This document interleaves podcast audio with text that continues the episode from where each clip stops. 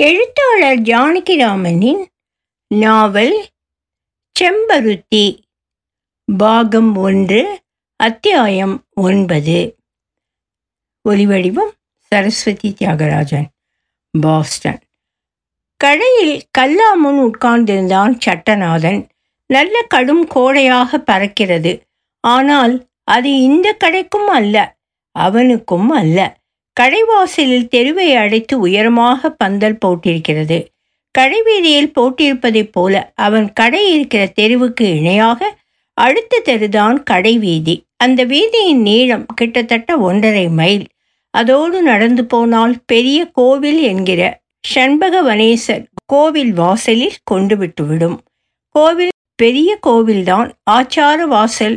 ஹோவென்று அகலமும் விசாலமுமாக சர்வேஸ்வரனின் திருவாயே திறந்தாற்போல நிற்கிறது.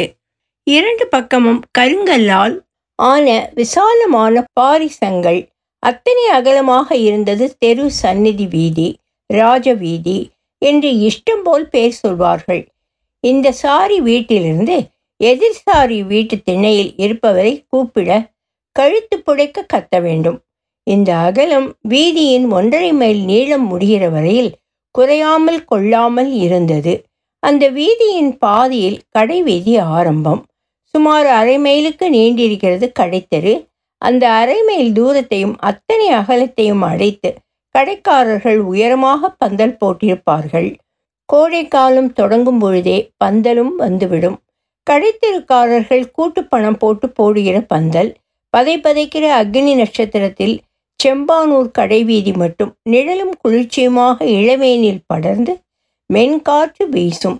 அதுவும் போதாதென்று வீதியெல்லாம் சதும்ப சதும்ப நீர் தெளித்து காற்றில் ஒரு ஜிலுஜிலுப்பையும் ஏற்றி விட்டிருப்பார்கள். உச்சி வேளையில் பந்தல் கீற்றில் விழும் வெயில் கீழே தெருத்தரையில் பொன் காசு பொன் காசாக வட்ட கோலம் போட்டிருக்கும். பத்து கடைக்கு ஒரு கடை வாசலிலாவது இரண்டு பெரிய சால்கன் ஒன்றில் தண்ணீர் ஒன்றில் மாங்காய் போட்டு கடுகு தாளித்த நீர்மோர் பூக்கடை வாசனை நிழல் நீர்மோர் இத்தனையும் இருக்கும்போது செம்பனூர்காரர்களில் பாதி ஆண் பிள்ளைகள் கடை வீதியையே கோலி கொண்டிருப்பார்கள். இந்த பெரிய வீதியில் இத்தனை நடமாட்டத்தில் கடை வைக்காமல் குடும்பஸ்தர்கள் குடியிருக்கிற பக்கத்து தெருவில் முத்துச்சாமி ஏன் கடை வைத்தான்? என்று தெரியவில்லை. அதனால் தான் பெரிய அண்ணன் ஊருக்கு போவதற்கு முன் சட்டநாதனின் கடை வாசலில் தெருவை அடைத்து உயரமாக ஒரு பந்தலை போட்டுவிட்டு போனார். கடைவீதியில் இருப்பது போலவே தினமும் தண்ணீர் தெளித்திருக்கிறது. காற்று குளிர்ந்து தொடுகிறது. பகல் பொழுதில் வெயில் தரையில் அங்கும் எங்கும் வட்டம் போடுகிறது. பந்தலுக்குள்ளாகவே இங்கும் கடையோரமாக இரண்டு பானைகளில் தண்ணீரும் நீர்மோரும் புனா டம்ளரும் தகர குவளையும் வைத்திருந்தன. எதிர் வீட்டு திண்ணை ஓரமாக பந்தல் நிழலில் ஒரு வில் வண்டி பெண்கள் வணங்குவது போல சாய்ந்திருக்கிறது. நுகத்தடியில் ஒரு வெப்பானை மேற்கத்தி மாடு பந்தல் மட்டும் போடாமல் போகிற போக்கில் இந்த வண்டியையும் மாட்டையும் தம்பிக்கு வாங்கி கொடுத்துவிட்டு போனார். பெரிய அண்ணன் கடை தெருவாக இல்லாமல் ஒற்றை கடையாக இருந்தாலும் அத்தனை சம்பிரமங்களும் அங்கே இருக்கத்தான் வேண்டும் என்று அவர் எண்ணி இருக்க வேண்டும். தொழில் தெரிந்தவர் அவர் அது ஒவ்வொரு நாளும் கண்கூடாக தெரிகிறது. கடையை பெரிது பண்ணினது முதலே வாசல் கலகலத்து விட்டிருக்கிறது. கடை இரண்டு மடங்கானது போல் அன்றாடம் வியாபாரமும் மூன்று மடங்குக்கு குறைவில்லை. புதிது புதிதாக வாடிக்கைகள். வாசலில் இரண்டு பெஞ்ச் வேறு போட்டிருந்தான். சட்டநாதன் இரண்டுமே வெறுமே இருப்பதில்லை. இரண்டு பேராவது உட்கார்ந்த வண்ணம் இருந்தார்கள். மணிக்கு ஒருமுறை தெருச்சிறுவர்களின் கும்பல் ஒன்று வரும். அரை குவளை நீர்மோரை மேலெல்லாம் வழிய குடித்துவிட்டு போகும். ஒரு வாண்டு மோரை குடித்துவிட்டு வந்து வெள்ளம் மாமா என்று கையை நீட்டும். சட்டநாதன் அதற்காக பக்கத்திலேயே கருப்பு டப்பாவுக்குள் கையை விட்டு ஒரு அரை பாக்கு வில்லல் வெள்ளத்தை எடுத்து கொடுப்பான். இப்போது கூட ஒரு பயல் கேட்கிறான் மாமா வெள்ளம் மாமா சட்டநாதன் எடுத்து கொடுத்தான். ஓய் சட்டநாத பிள்ளை அவன் இளவரசையா? எலி குஞ்சுக்கு நீட்டுற மாதிரி என்னமோ அரை கோழியை பொறுக்கி கொழுக்கிறோமோ இளையராஜா கேட்டால் ஒரு முழு அச்சுத்தான் கொடுத்தா என்ன? எனக்கு முன்னாலேயே இப்படி அகௌரவப்படுத்துறதுன்னா நான் இல்லாத போது எப்படியோ? கப்பிக்கல் மண்ணாங்கட்டி அப்படி கொடுப்பீரோ? என்று சத்தம் போட்டார் அண்ணா குட்டி சட்டநாதன் புரியாமல் என்ன சொல்றீங்க? புரியலையே. என்றான். பெஞ்சில் இருந்த அண்ணாக்குட்டியை பார்த்து பாருமியா சந்தானம் சட்டநாதனுக்கு புரியலையாமே. நாமே அதை விஸ்தாரம் பண்ணி சொல்லணுமா? நீரெல்லாம் பிரஜையா இருந்து என்ன பிரயோசனம்? நீ சொல்லப்படாதோ? முத்துசாமின்னா இப்படி இருப்பான்னு என்று எலும்பும் தோலும் இறைக்க குரலை உயர்த்தினார் அண்ணாக்குட்டி. சொல்லு மேன் இப்படி சும்மா வாயை மூடிண்டு உட்கார்ந்துருந்தா உமக்கு திவான் வேலை கிடைக்காதுன்னேன். இந்த பையன் அவருடைய மூணாவது பிள்ளை என்று சட்டநாதனை பார்த்து வாயை திறந்தார் சந்தானம் என்கிறவர். அவரும் சாமான் வாங்க வந்தவர். மூணாவது பிள்ளையாக இருந்தா என்ன? நான் இவரைத்தானே பிரின்ஸ் ஆஃப் வேல்ஸாக வச்சிருக்கேன். மொதல் ரெண்டு பிள்ளை தான் தத்தாரியாக போயிட்டுதுன்னு டிஸ்போசஸ் பண்ணிவிட்டேனே என் மூஞ்சியிலே முழிக்கப்படாதுன்னு நாட்டுக்கு தான் இந்த பட்டம்னு. இப்போ அந்த ரெண்டு பசங்களும் வெள்ளம் கேட்டால் விஷத்தை கொடுன்னு சொல்லுவேன். ராஜாங்கத்தில் இதெல்லாம் சகஜம். அவுரங்கசீப் என்ன பண்ணினா மூத்த அண்ணாவை கழுத மேலே ஏற்றி ஊர்கோலம் விட்டான். அக்பரே ஸ்லோ பாய்சன்லே செத்து போனார். கொடுத்தாச்சு கொடுத்தாச்சு என்று சட்டநாதன் ஒரு முழு அச்சு வெள்ளத்தை எடுத்து பையன் கையில் கொடுத்தான். பையன் அப்பாவிடம் காட்டிக்கொண்டே ஓடினான். ஜமாய்ப்போ என்றார் அண்ணா குட்டி அண்ணாக்குட்டிக்கு முத்திரை ஸ்டாம்ப் விற்று ஜீவனம் ஒல்லி உடம்பு எலும்பை எண்ணக்கூடிய உடம்பு தலை முகம் கை கால் எல்லாம் நரைத்த ரோமமாக மண்டி கிடந்தது. ஆஸ்துமாய் இருமல். அதனால் பேச்சு கோழையில் நனைத்து கொழகொழத்து கொண்டே வரும். கணீர் குரல். ஆனால் பசியாலோ தெம்பு குறைவாலோ கிணற்றுக்குள்ளிருந்து குரல் கொடுக்கிறார் போல் கூடும் சத்தமாக கேட்கும். கீழே கிழிசல் பஞ்சகச்சம் மேலே அழுக்கு பூணூல் கழுத்திலிருந்து மாலை போட்டாற் போல் ஒரு அழுக்கு ஆறு முழம் எப்பொழுதும் மாலை போட்டாற் போலத்தான் இருக்கும். அதுவும் அந்த மாலையின் பக்கங்களை கைக்கு ஒன்றாக பிடித்து கொண்டு பேசுவார். அண்ணாக்குட்டி வழக்கு வியாஜ்யங்கள் தலைகீழ் பாடம் செய்தி பத்திரிகை தலைகீழ் பாடம் விலைவாசி புராண கதைகள் கடைத்தெரு வியாபாரிகளின் உள் விவரங்கள் செம்பானூர் மிராசுதாரர்களின் சொத்து விவரங்கள் எல்லாம் கரதக பாடம். சாதாரணமாக சுவாதீனமாக விவேகமாகத்தான் எல்லாம் பேச்சு வரும். ஒரே ஒரு இடம் மட்டும் மூளையில் அழிந்து நொந்து கிடந்தது. தன்னை பற்றி ஏதோ ஒரு அபிப்பிராயம் தான் ஏதோ சக்கரவர்த்தி என்ற எண்ணம் இல்லை. இன்னும் சக்கரவர்த்தி ஆகவில்லை அவர். அந்த பதவிக்கு வாரிசு முந்தைய சக்கரவர்த்தி இறந்து விட்டார். வாரிசாக இவர் போய் ஏற்றுக்கொள்ள வேண்டும். வந்து ஏற்றுக்கொள்ளுமாறு பார்லிமெண்ட்டிடமிருந்து வேண்டுகோளும் வந்துவிட்டது. அவர் இனிமேல் தான் புறப்பட வேண்டும். இப்படி புறப்படுகிற கட்டத்தில்தான் அண்ணாக்குட்டிக்கு முப்பது வருடங்களாக ஒவ்வொரு நாளும் கழிந்து கொண்டிருக்கிறது. இன்னும் ஏன் புறப்படவில்லை என்று யாருக்கும் புரியவில்லை. சில நாட்களில் அந்த மாலை ஆறு முழத்தை தலைப்பாகையாக சுற்றி ஒரு காக்கி ஃப்ளானல் முழுக்கை சட்டையுடன் கையில் கம்பும் காலில் மோட்டார் டயர் செருப்புமாக நான் போயிட்டு வரேன். நாளைக்கே கப்பலில் ஏறி ஆகணும். கார்னேஷன் இப்போ வாண்டாம் நிலமை சரியானப்புறம் வச்சுக்குவோம்னா பார்லிமெண்ட் கேட்க மாட்டேங்கிறது என்று பெரிய சிரிப்பு சிரித்துவிட்டு ரயிலடி வரையில் போய்விட்டு வருவார் பந்தல் போட்டதிலிருந்து தினமும் நாலைந்து மணி நேரம் கடைவாசலில் வந்து உட்கார்ந்திருக்கிறார் அவர். கடுக்காய் மசியில் சிறிது சிவப்பு கலந்து தம் வலது உள்ளங்கையில் சங்கு இடது உள்ளங்கையில் சக்கரமும் வரைந்து வைத்திருக்கிறார். பெஞ்சியில் உட்கார்ந்து அந்த சங்கு சக்கரங்களை பார்த்து கொண்டே மணிக்கணக்கில் உட்கார்ந்திருப்பார். யாராவது செய்தித்தாளை கொண்டு வந்தாலோ இன்னும் புறப்படவில்லையா? என்று கேட்டு வைத்தாலோ ஒரே கத்தலும் சிரிப்புமாக ஆரம்பித்துவிடும் அவர் குரல். நீங்கள் புறப்படுறேன் புறப்படுறேன்னு சொல்லிக்கிட்டே இருக்கீங்களே தவிர எங்கே புறப்படுறீங்க? நீங்கள் போய் சேர்றதுக்குள்ளேயும் அவங்க எட்வேர்டை தூக்கி வச்சு முடிச்சு விட்டுற போகிறாங்க என்பார் ஒருவர். யார்? எட்வர்டா? முடி சூட்டிடுவனோ? கிரீடம்னா என்ன வீரப்ப முண்டாசுன்னு நினச்சியா?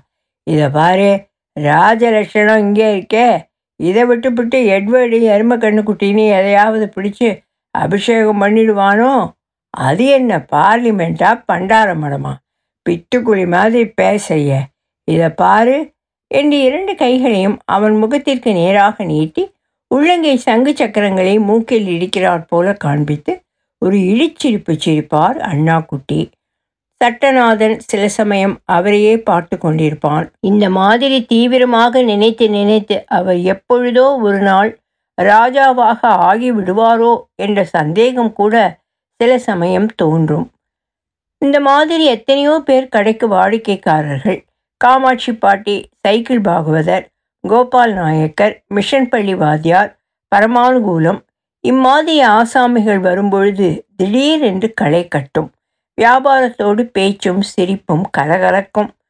மூன்று மாதம் ஆகிவிட்டது. பொழுது போவது தெரியாமல் போய்கொண்டிருக்கிறது பெரிய அண்ணன் எல்லாவற்றையும் வை வைத்து கொடுத்து விட்டு போனவர் போனவர்தான். ஒரு கடிதம் கூட போடவில்லை. தன் வேலை உண்டு தான் உண்டு என்று ஆழ்ந்து விட்டார் போல இருக்கிறது. வியாபாரம் கூடுவதையெல்லாம் தெரிவித்து அவருக்கு மூன்று கடிதங்கள் போட்டான் அவன். பதில் இல்லை எழுத மாட்டார் போலும். திடீரென்று ஒரு நாள் அந்த கலை முகமும் புன்சிரிப்பும் வியக்கும் கண்ணுமாக வந்து நிற்பாரோ என்னவோ. பகல் ஒரு மணி அடித்ததும் கடையை கட்டி ஆட்களை சாப்பாட்டிற்கு அனுப்பி காமேஸ்வரையர் ஹோட்டலில் சாப்பிட்டு விட்டு நேராக சண்பகவனத்தின் வீட்டுக்கு போவான் சட்டநாதன். மூன்று மணி வரையில் அவரிடம் பாடம் நடக்கும். பாடம் என்பது அவர் இஷ்டம். அவருக்கு என்ன தோன்றுகிறதோ அதுதான் பாடம்.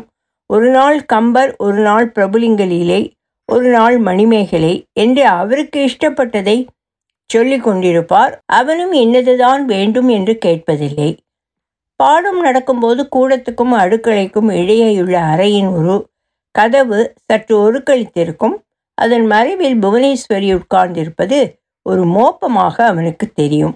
பெஞ்சு மீது உட்கார்ந்திருக்கிற ஷண்பகவனத்திற்கு நேராகவே தெரியும் போல் இருக்கிறது. ஏதாவது ஹாஸ்யமாக சொல்லும்போது அவர் அவனையே பார்க்காமல் நடுவரையை பார்ப்பார். அப்பொழுது அங்கே இருந்து நலுக்கென்று ஒரு சிரிப்பு கேட்கும். அல்லது அவனே சற்று எட்டி ஒருமுறை பார்த்துவிட்டு முகத்தை இழுத்து கொள்வான். அதை அவன் அடிக்கடி பார்க்கிறது உண்டு. சில சமயம் மனது அலைப்பாயும் பாடம் கேட்கிறோமா? கதவுக்கு அப்பால் இருப்பதை நினைக்கிறோமா? என்ற சந்தேகம் வரும்பொழுது மனதை பலாத்காரமாக கட்டி இழுத்து அவரிடம் திருப்பி விடுவான். ஓரிரண்டு நாளைக்கு புவனேஸ்வரி புடவை துவைக்கவோ தவிட்டை அள்ளி வைக்கவோ அப்பாவின் வேட்டியை பிழிந்து கட்டவோ காரணமில்லாமல் துள்ளி மருள்கின்ற பசும் கன்றை என்ன ஏது? என்று பார்க்கவோ கொல்லை பக்கம் போயிருப்பாள். அவன் நெஞ்சம் தொடர்ந்து போய்விடும். பாடம் கேட்கிறார் போலவே இராது. வார்த்தைகள் மட்டும் காதில் விழுந்து மேல் காத்தோடையே நின்று கொண்டிருக்கும். எழுந்து கடைக்கு போய்விடலாமா என்று தோன்றும் இது என்ன மட்டித்தனம்? என்று மேல் காதை உள்காதோடு சேர்த்து மனதோடு ஒட்ட படாத பாடுபடுவான். குறிப்பிட்ட நேரத்திற்கு இரண்டு டம்ளரில் தேநீர் வரும். மணி இரண்டே முக்கால் என்று அர்த்தம். அது வந்தவுடனேயே பாடத்தையோ பேச்சையோ வளைத்து குறுக்கி முடித்து விடுவார் செண்பகவனம். தேநீரை அருந்திவிட்டு விடை பெற்று கொண்டு வெளியே வந்து கடையை திறக்கும்போது முக்கால் வாசினால் சரியாக மூன்று மணி அடிக்கும். ஐந்து நிமிஷம் முன்னே பின்னே இருப்பதும் உண்டு. அது அபூர்வம். ரெண்டரை மாதம் முன்பு பாடம் படிக்கத் தொடங்கிய அன்று மூன்று மணிக்கு கடை திறக்க வேண்டும் என்று சொன்ன ஞாபகம். புவனேஸ்வரியை நினைக்க நினைக்க கடிகாரம் மாதிரிதான் அந்த விருப்பத்தை உத்தரவாக நிறைவேற்றி கொண்டு வந்தான் அவன். அவன் இரண்டு டம்ளரையும் கொண்டு வரும்போது மணி சரியாக இரண்டே முக்கால் தான் மூன்று மணிக்கு முந்தியோ பிந்தியோ கடை திறக்க நேர்ந்தால் அது அவன் அவரோடு பேச்சு கொடுத்து கொண்டு நிற்கிற குறைதான். சின்ன அண்ணன் எப்படி இதையெல்லாம் பார்க்காமல் போய்விட்டான்? இந்த பெரிய அதிர்ஷ்டத்தில் கொண்டு என்னை சேர்த்ததற்கு அவனுக்கு நான் என்ன செய்ய போகிறேன்? கையும் காலும் குரக்களி வாங்க உயிரை பாசக்கயிறு இறுக்கி திருகி கட்டி இழுக்கிற கணத்திலும் மறந்து போய் விடாமல் மூச்சை கையில் பிடித்து கொண்டு இந்த அதிர்ஷ்டம் இருக்கிற இடத்தை காட்டிவிட்டு போனானே. வழக்கம் போல் தேநீர் வருகிறது. புவனா டம்ளர்களை வைத்துவிட்டு நகரும்போது புவனா இன்னைக்கு கடிதாசி வந்ததே. அதை கொண்டா? என்றார் சண்பகவனம். கிழிந்த கவர் ஒன்று வந்தது. நீயே எடுத்து வாசியேன். அண்ணன் தான் எழுதியிருக்காங்க. பெரிய அண்ணன் முகம் மாதிரி அவர் கையெழுத்து தனி அழகு. அடித்தல் திருத்தல் இல்லாமல் வரி கோணாமல் நூல் பிடித்த எழுத்து. ஒவ்வொரு எழுத்துக்கும் ஏதோ உடம்பும் உயிரும் இருக்கிறாற் போல இருக்கும். ஆனாவும் ஊனாவும் கம்பீரமாக விழிப்பது போல இருக்கிறது. பக்தர் பண்ணுகிற தங்கச்சங்கிலி மாதிரி ஒரு கோபை ஒழுங்கு நயம் நிச்சயம். எழுத்துக்களின் தோற்றமே ஏதோ உத்தரவு மாதிரி இருக்கும். ஒவ்வொரு எழுத்துக்கும் அந்த மாதிரி ஒரு உறுதி. நிமிர்வு அதிகாரம் சும்மா அந்த வெறும் எழுத்தை பார்த்தே சட்டநாதன் மாய்ந்து போய் நிற்கிற வழக்கம். இன்று அந்த உத்தரவு பக்தியும் வாஞ்சையுமாக கலந்து வற்புறுத்திற்று. தம்பியின் கல்யாணத்தை இந்த ஆவணியிலாவது நடத்திவிட்டால் நல்லது என்றே நினைக்கிறேன். தம்பிக்கும் இன்று கடிதம் எழுதியிருக்கிறேன். நல்ல காரியங்களை சீக்கிரம் முடித்து பார்ப்பதுதான் நியாயம் அல்லவா இது சம்பந்தமாக தம்பியை தாங்கள் கலக்க வேணும். தவிர ஊரிலிருந்து கொண்டு நாள்தோறும் கடைக்கு வந்து போவதை விட செம்பானூரிலேயே ஜாகை இருப்பதே சரியானது என்று தம்பியிடம் வற்புறுத்தி சொல்லி வந்தேன். அவன் இதை பற்றி நடவடிக்கை எடுத்து கொண்டிருப்பதை பற்றி ஒன்றும் தெரியவில்லை. தாங்கள் இதை பற்றியும் அவனிடம் பேசி தாங்களே ஒரு நல்ல வீடாக வாடகைக்கு அமர்த்தி ஏற்பாடு செய்ய வேணும். தாங்கள் பூஜை செய்து தொடங்கி வைத்த முகூர்த்தம் தெய்வாம்சம் பொருந்தியது என்று தம்பியின் கடிதங்களிலிருந்து தெரிகிறது. எனக்கு மனதில் எல்லையில்லா பரவசம் சிறிதேனும் படிப்பறிவும் அற்றவனான நான் என்ன சொல்ல இருக்கிறது? தங்களை போன்ற பெரியவர்கள் நினைத்தால் யாருக்கும் மங்களத்தை உண்டு பண்ண முடியும். தங்கள் நட்பும் ஆசையும் கிடைத்ததே பெரும் பேராக கருதுகிறேன். வேறு ஏதும் எனக்கு எழுதத் தோன்றவில்லை. படித்து முடித்து நிமிர்ந்தான் அவன். தாயாரை கலந்து ஏற்பாடு பண்ணணும். நான் இப்பவே நடத்த தயார். நாளை காலையிலே வந்து உங்கள் தாயாரை பார்க்கிறேன் என்றார் செண்பகவனம். இப்பொழுதெல்லாம் நீ என்றுதான் அவர் பேசுகிறார். அவனாக கேட்டுக்கொண்டது அது வற்புறுத்தியது. ஆனால் அவருக்குத்தான் முழுவதும் வரவில்லை. ஒரு சமயம் நீ என்பார் நீங்கள் என்பார். நீ என்னும் பொழுது அவனுக்கு இத்தனை நெருங்கி விட்டோமோ? என்று உடம்பெல்லாம் என்னமோ புகுந்து நிறையும். முதுகுத்தண்டு தளர்ந்து கொடுக்கும். அவருக்கானால் திக்கி திக்கி தயங்கும். நீங்க என்று சொல்லும்போது வருகிற யோசனை இல்லாத வேகமும் தாராளமும் தடுக்கி தள்ளாடி வரும். வெளியே போய் அதை நினைத்து சிரித்து கொள்வான் சட்டநாதன். இரவு வீட்டுக்கு வரும்பொழுது கூட அன்று அதை நினைத்து சிரித்து கொண்டே வந்தான். அவனை பார்த்த மாத்திரத்திலேயே ஷண்பகவனம் அவர் மனைவி இரண்டு பேர் முகத்திலும் படர்கிற பரவசம். வயிற்றில் பிறந்த பிள்ளை வந்துவிட்டாற் போல அவர் முகத்தில் கண்ணத்தோலுக்கு கீழ் கண்ணுக்குள் ஓடுகிற சொந்தம். நாளைக்கு வரப்போகிறார். புவனேஸ்வரியே செம்பருத்தி பூவை அணிந்து கொண்டு வரப்போவது போல் அவனுக்கு நெஞ்சு கொள்ளாமல் பறந்தது. அம்மாவுக்கு முன் அவரிடம் எப்படி நடந்து கொள்வது? மாணவன் என்கிற முறையிலா? மரியாதையோடு பயபக்தியோடு மாப்பிள்ளையாக போகிறவன் இப்படியா குழைந்து கொட்ட வேண்டும் என்றுதான் அம்மாவுக்கு தோன்றும். இப்பவே இப்படி குழைஞ்சு கூத்தாடுறான். இனிமே மூணு முடிச்சு விழுந்து அவளும் வந்துட்டா எப்படியெல்லாம் ஆடுறதுக்கு இருக்கானோ என்று அம்மா சொல்வது போல் கேட்கிறது. செம்பருத்தி நாவல் தொடரும். ஒலிவடிவம் சரஸ்வதி தியாகராஜன் பாஸ்டன்.